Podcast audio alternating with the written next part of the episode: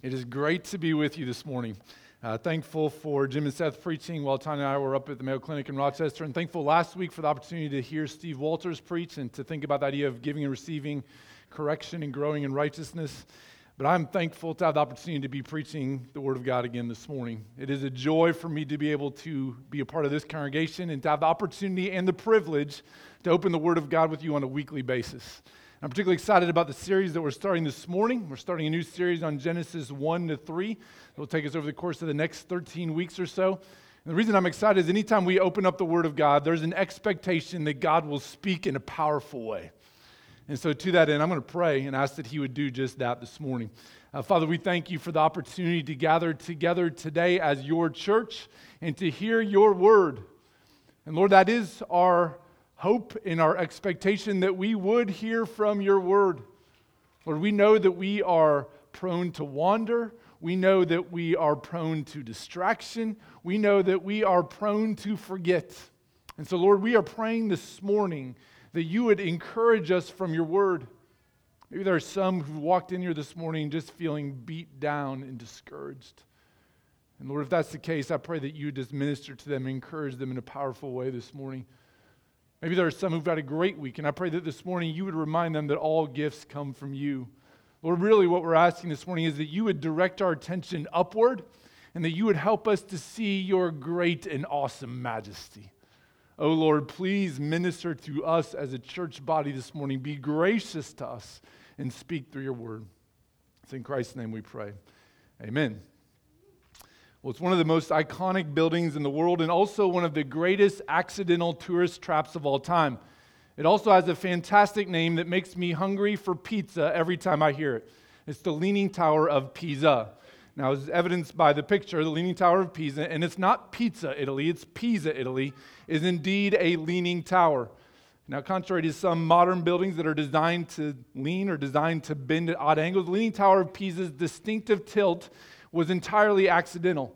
Construction began in 1173, and almost immediately it was apparent that there was something wrong with the foundation as the building began to list before construction was even complete.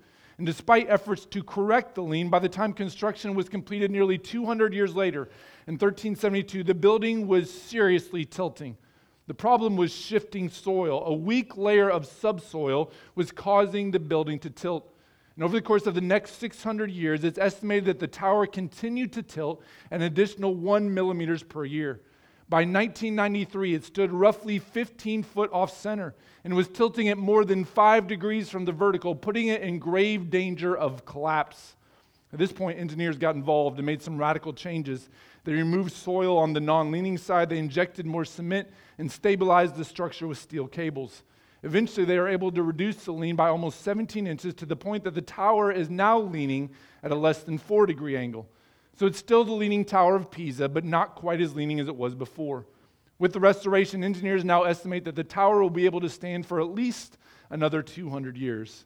So if your great, great, great, great, great grandkids really want to see the Leaning Tower of Pisa, make sure they get there before 2223. Nevertheless, restoration aside, the Leaning Tower of Pisa stands as a living monument to the importance of a good foundation. And it also serves as a reminder that when the building is tilting, eventually you have to do something about the foundation if you don't want the building to collapse.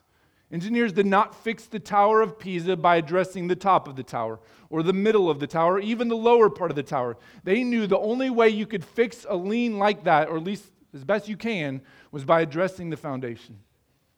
Now, as you might imagine, I'm not talking about the Leaning Tower of Pisa this morning because I'm particularly interested in talking about the history of Italian architecture. Rather, I share this picture with you because I think the Leaning Tower of Pisa is a pictorial metaphor of what's happening in our culture right now. As we evaluate the current state of society, it seems pretty obvious to me that our metaphorical tower is on the verge of collapse. Whether it be decaying morality in society or the breakdown of the nuclear family, the polarization of our country, or the hatred and venom that characterizes so much of our online dialogue, it seems pretty clear to me that our tower is in trouble. And I would argue that the reason we're in trouble is because, like the Leaning Tower of Pisa, we have a foundation issue. We have forgotten who we are and why we're here. And perhaps most importantly, we have forgotten who made us.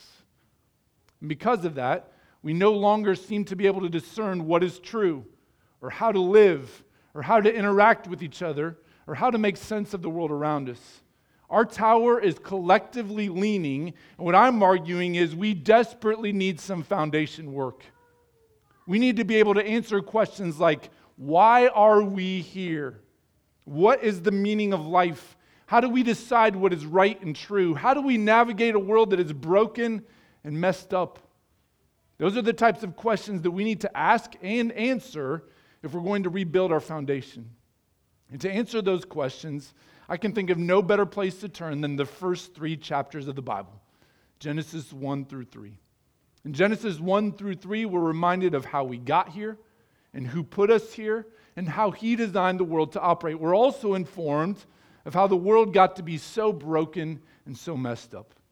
In short, Genesis 1 to 3 not only sets the stage for the rest of the Bible, but it also gives us a foundation to better understand who we are and who God is and how He has designed the world. So I'm just going to be honest with you here. I'm very concerned about the leaning nature or the leaning tower that is our society. Culturally speaking, we have abandoned any foundation that will last, it seems, and thus our tower is in grave danger of collapse. But listen, as much as I'm concerned about the world around us, I'm also concerned for us. Because here's the thing when you are surrounded by people building on a shaky foundation or building on no foundation at all, the temptation is just to follow suit and do what everyone else is doing, which in this case is to forget the foundation and just build as high and fast as we can. But listen, as followers of Christ, we have a foundation. We have an anchor for our souls, and it is the Word of God. And as such, sections like the one we're about to read over the next few weeks in Genesis 1 to 3 are foundational to our understanding of who He is. They're foundational to our understanding of who we are. And so, over the course of the next 13 weeks, here's my prayer. My prayer is that we would do some needed foundation work, that we would be reminded of why we're here and who put us here and how He designed the world and how we are to navigate the world in all of its messed up brokenness. And here's the good news I'm convinced that as we do that foundation work, our tower can still stand, even if everyone's tower around us is collapsing. So that said, let's turn our attention to the foundation work beginning in Genesis 1, verses 1 and 2. I'm going to ask you to stand here out of reverence for the reading of God's word. The good news about Genesis is it's very easy to find in the Bible, it's the first book. All right, so Genesis 1, verses 1 and 2. Just two verses this morning. Standing is a simple way we can remind ourselves this is the Word of God, and as such, let's do our reverence. Genesis 1, beginning in verse 1. In the beginning, God created the heavens and the earth. The earth was without form and void, and darkness was over the face of the deep, and the Spirit of God was hovering over the face of the waters. It's the Word of God. You may be seated. All right, so before we start diving into Genesis 1, I think it's important to say a few things about the creation account that we find in Genesis 1. First of all, the purpose of the creation account is not to answer every last question that you may have about how the universe was created. Now, it's natural that as we read the account that we're going to read this week and in particular next week, the first two weeks in Genesis 1, it's natural that we would have questions. Questions like when exactly did it take place? Or how do all the items of creation fit together in chronological order? Or how do we synthesize modern scientific discoveries with what we read here in Genesis? Those are normal questions that we might ask after reading the creation account in Genesis. And listen, I think there's a place for those types of questions. And next week, as we dive deeper into the details in the rest of chapter one, it's possible we'll even briefly touch on some of those. But it's important that you understand the purpose of the creation story as it's written here in Genesis. The purpose of the creation account is not to satisfy our curiosity about every mystery of creation. Rather, the purpose of the creation story is to emphasize the greatness of our God and to help us see the world through his lenses.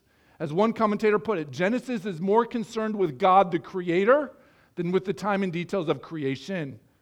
I think we have to be careful here over the course of these next couple weeks not to hijack the text and try to make it answer questions that it's not trying to answer.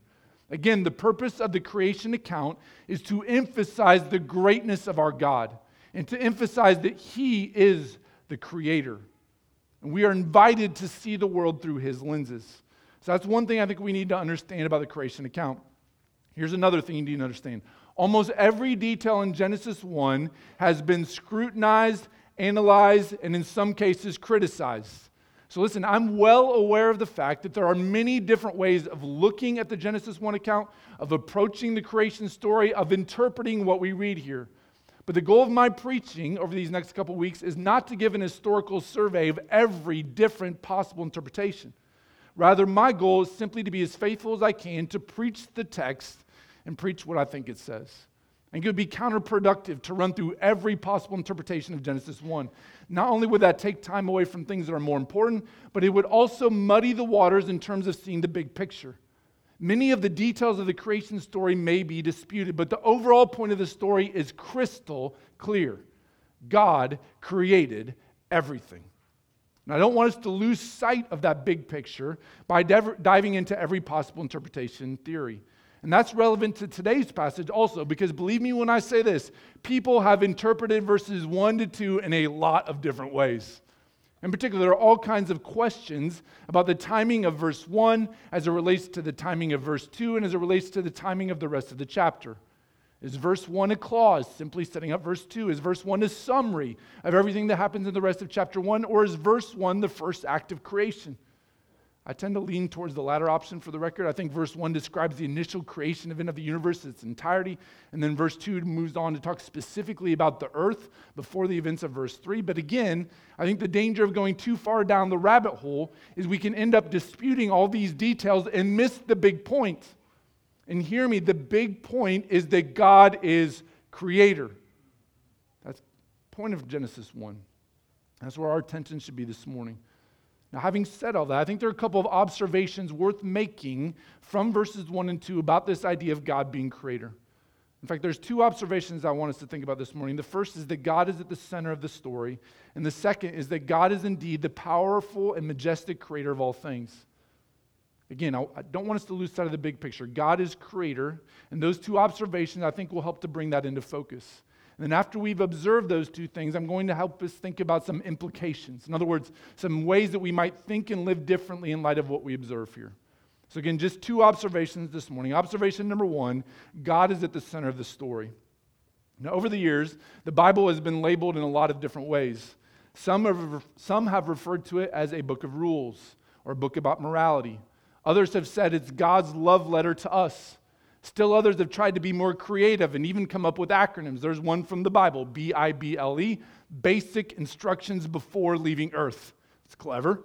And hear me, I'm not denying that the Bible has rules or conveys morality or gives instructions before we leave the earth. I'm not denying that.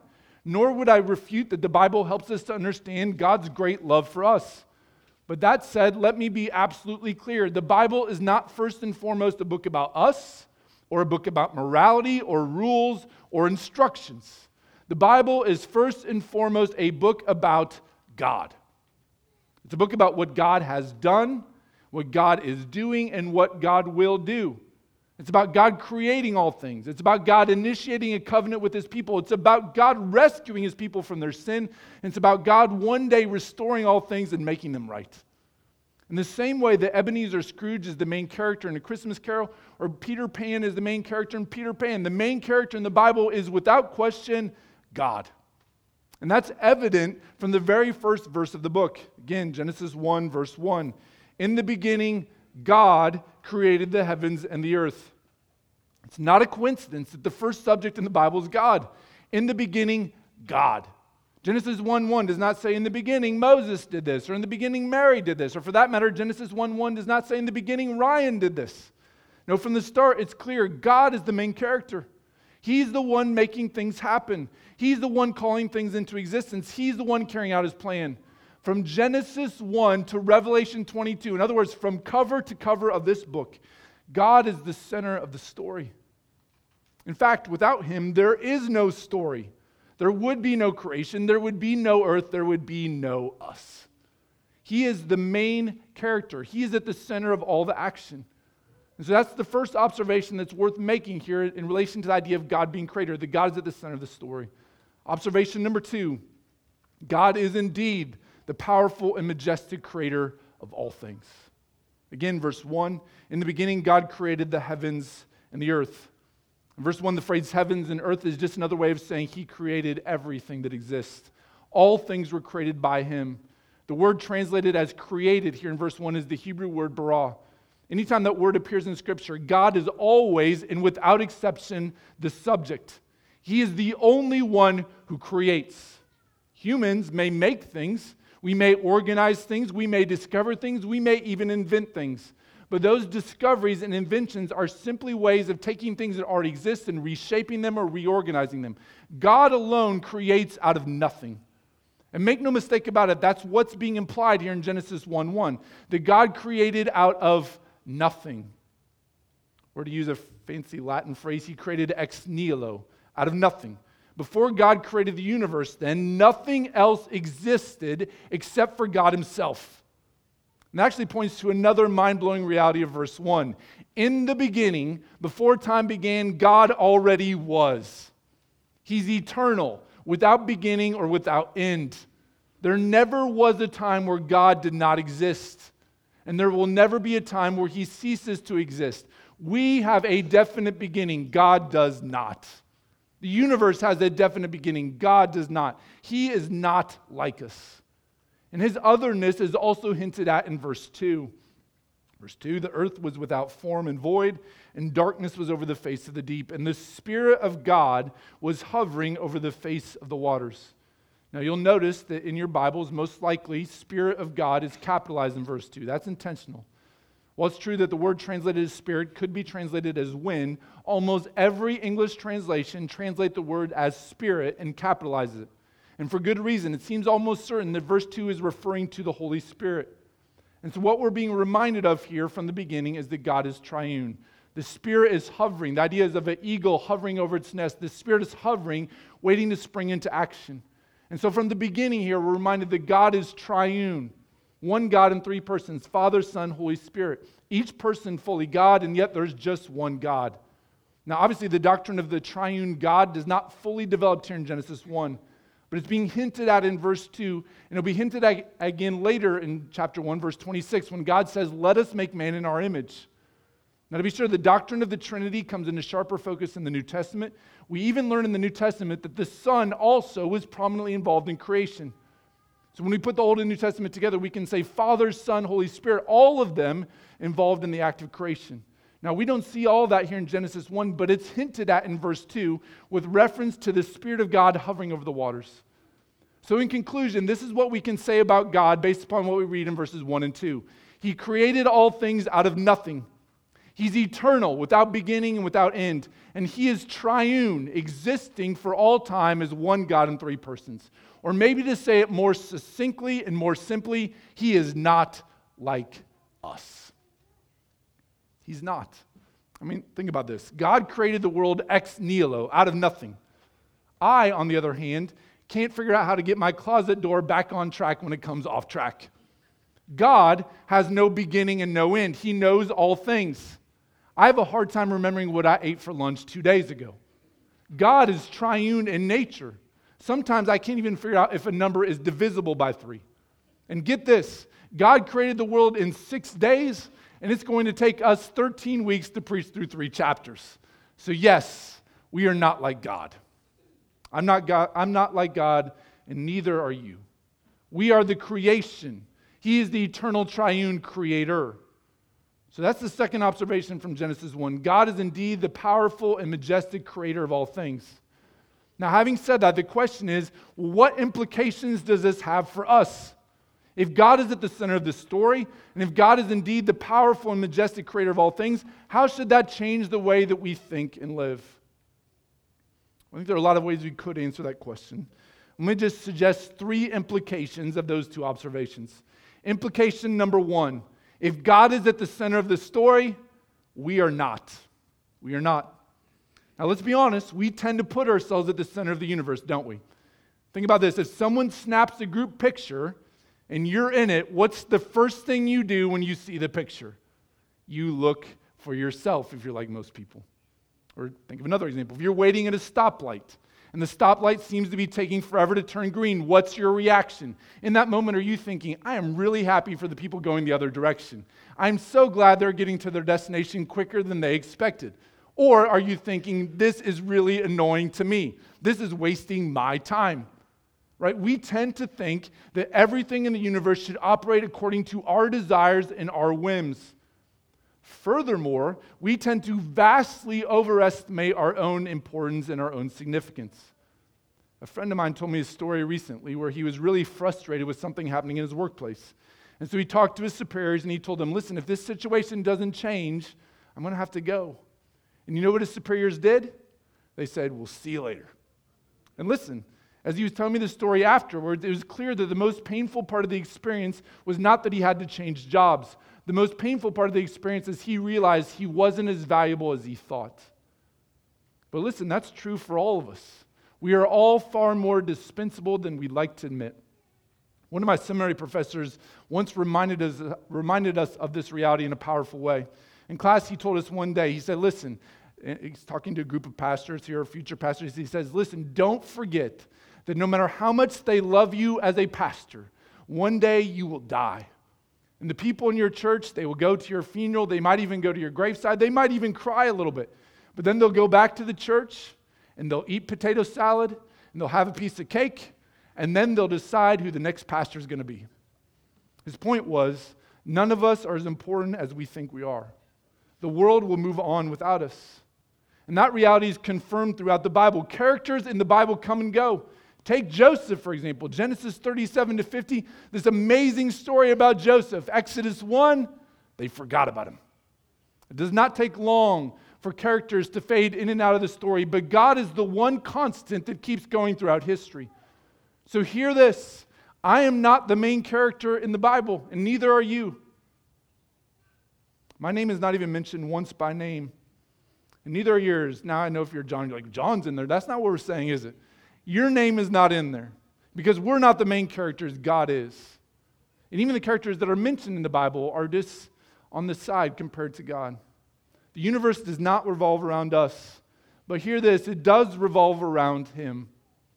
He created the universe by word, He upholds it by His word. He is the main character, none of us are. Now, maybe that sounds really discouraging to you this morning. Maybe you think, oh man, this is a bummer. I'm not as important as I thought I was. But actually, I would argue that the centrality of God is both incredibly freeing and incredibly empowering. Think about this. When I look at the world, I tend to be stressed out a little bit. I feel like everything's messed up. For that matter, when I look at my own family, sometimes I get stressed too because everything feels messed up in our family. And it feels stressful because I can't fix those things. But you know what one of the good news implications of Genesis 1 1 is? I don't have to fix everything. In fact, I can't fix everything, nor is there an expectation that I would because I'm not the main character. And because I'm not the main character, I can relinquish these things I get stressed out about these things I get anxious about, and I can give them to the one who can actually do something. I can give them to God. Listen, I can't fix my kids. I can't fix the broken political system we have. I can't fix my wife's illness. I can't fix the brokenness of this world. But you know what? That's okay. It's okay because I'm not the main character. And the fact that I'm not the main character is freeing because it means it's not on my shoulders. It's not on my shoulders. But the fact that I'm not the main character is also empowering. And it's empowering because we get to be a part of what the main character is doing.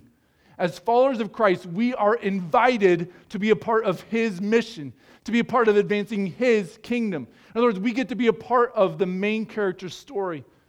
I think there's something within each of us that longs to be a part of something that matters, something bigger than ourselves. The reason we gravitate towards sports teams, or the reason why we sacrifice money to give to a charity, or the reason we volunteer to be a part of a worthy cause, is because there's a longing within each of us to be a part of something bigger than us. Inherently, we know there must be more to life than just being born, collecting stuff, and then dying. We want to be a part of something that matters, something that will last. And what I'm telling you is this as followers of Christ, we can be a part of something like that. We can join in on his mission, the character whose story never ends. We can follow God and obey him and make sure his name is known to others and thus be a part of what the main character is doing. Listen, it's not about us, and that's okay. Our goal is not to make much of ourselves or even to build a legacy for our name. I know sometimes we talk that way. We say we need to build a legacy so that when we're gone, people will remember. But listen, I'm just going to be honest with you. The truth is that you will live, you will die, and you will be forgotten. Even our own family members will forget us. I was reading a story recently where a professor at a Bible college said that he starts each semester by asking his students this question. He says, How many of you can name all eight of your great grandparents by name? And to this point, at least if I remember the story correctly, not one student has been able to do that. And so the professor then goes on to tell the class, he says, Listen, within three generations, your family will not remember you. But God knows your name, and He will never forget. And so live for him. That's the encouragement that he gives to the class. And that's the point that we're making here in Genesis 1. You're not the main character, but that's okay because you get to be a part of his story. You get to live for something that matters. Live for the kingdom of God. That's one implication here. The second is related. If God is the creator of all things, then we owe him our allegiance. Then we owe him our allegiance. I had a good friend in college who loved music and decided to start a band. And eventually, his band got pretty good. They started playing gigs across the region. I think they even produced a CD. But then a funny thing happened as the band got bigger and more successful, they decided to kick my friend out of the band that he started. In fact, oddly enough, they later asked him back and then kicked him out a second time. So twice he got kicked out of the band he started. How did that even happen? How do you get kicked out of the band that you started and not just once but twice? Now, I always thought that, st- that story was funny, but what made it funny was it didn't make any sense. How could the rest of the people in the band be so cold hearted and so ungrateful that they would kick out the guy who started it not just one time, but two times? And it was a Christian band nonetheless. But here's what's crazy societally speaking, it seems to me that that's kind of what we've done with God. Except God didn't just start a band, did He? He gave us life and breath and everything else. And on top of that, well, my friend may have been limited musically, maybe that's why they kicked him out. God has no limitations. He is perfect. And yet, as a society, proverbially speaking, we have kicked him out of the band. We don't care about his design for the world. We don't care about his wisdom. We don't care what his word says. We don't care that he created us. We just want to do our own thing. And when you think about sin, as we're talking about, rebellion against God is sin, when you think about sin in those terms, you start to realize how serious sin is. That God created us and we decided we want nothing to do with Him. To know that you've been created by a powerful and loving God and yet simply do what you want to do, ignore His teaching, go your own way, throw Him to the curb, that is the height of arrogance. Listen, some of us have forgotten that we are the creatures. You did not create yourself. You did not knit yourself together in your mother's womb. You did not speak yourself into existence. You were created by God. And as such, He's due your allegiance. So if you've forgotten that, let me encourage you this morning to repent of your self sufficiency, repent of your arrogance, and humbly run back to God. If God created us, we owe Him our allegiance. And that's another implication of what we read here in Genesis 1, verses 1 and 2.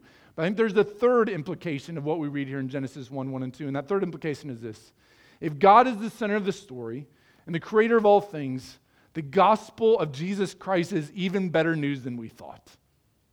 I want you to think about something for a second. If God is the creator of the universe, if he created all things by the word of his power, if he's eternal, having always existed, and triune, existing as one God in three persons, then the good news of the gospel, if all that's true, and I, I think it is, the good news of the gospel is even better than we can imagine. As our creator, we owed him allegiance, but instead, we spit in his face. But instead of destroying us, get this, which he would have had every right to do, he instead decided to rescue us. He took on flesh. The Son, Jesus Christ, came and entered our world and took the punishment for our rebellion that we had created against our Creator or that we had committed against our Creator. And Jesus came so that we could be right with the Creator again. Despite our rebellion, He took the initiative. And get this if we're in Christ, not only are our sins forgiven, and not only are we a part of the family of God, but on top of that, we're told in Romans 8 that He is working for our good. In fact, Romans 8 says it this way If God is for us, who can be against us? Now, here's the thing if your vision of God is weak, that he's a grandfather like figure who's asleep in heaven, or that he's a watchmaker who just made things and then let it go, then Romans 8 will mean almost nothing to you. But if you understand who God rightly is, the eternal triune creator, the idea that God would be for you, that is incredibly profound. If the creator of the universe, the eternal triune God is for us, then who can be against us? And the answer is no one. Right, for the non Christian, the idea that God is the majestic and powerful creator should be terrifying because one day they'll have to give an account to him. But for the Christian, the idea that God is the eternal triune creator, the majestic and powerful God, nothing could be better news because God is for us. Jesus Christ, He's for us. So, hear this when you really understand what's being communicated in Genesis 1, verses 1 and 2, the good news of the gospel becomes even sweeter. The God we read about in Genesis 1 took on flesh to rescue us, and He is for us if we are in Jesus Christ. So, listen, I know our cultural tower is leaning right now and in serious danger of collapse because we've lost sight of the foundation. But the good news is this the foundation is not beyond repair. We just need to remember where to look. And I would argue it starts by looking to Genesis 1 1. In the beginning, God created the heavens and the earth. That is the foundation worth building on. Let's pray. God, we thank you for your reminder here from Genesis 1 that you are the powerful creator. And we pray that we would view the world through that lens this week. We pray that we would view the good news of the gospel through that lens too. You are for us the one who created all things, the one who's eternal, having always existed, the one who's triune in nature, you are for us. Help us to see that as the good news that it is. And help us to see the amazing good news that Jesus would take on flesh to rescue us despite our rebellion. Lord, help us to see you rightly. Help us to see our sin correctly. Help us to see the good news of the gospel rightly too. It's in Christ's name we pray. Amen. All right, so one of the things that we like to do on the weeks opposite the Lord's Supper is just spend some time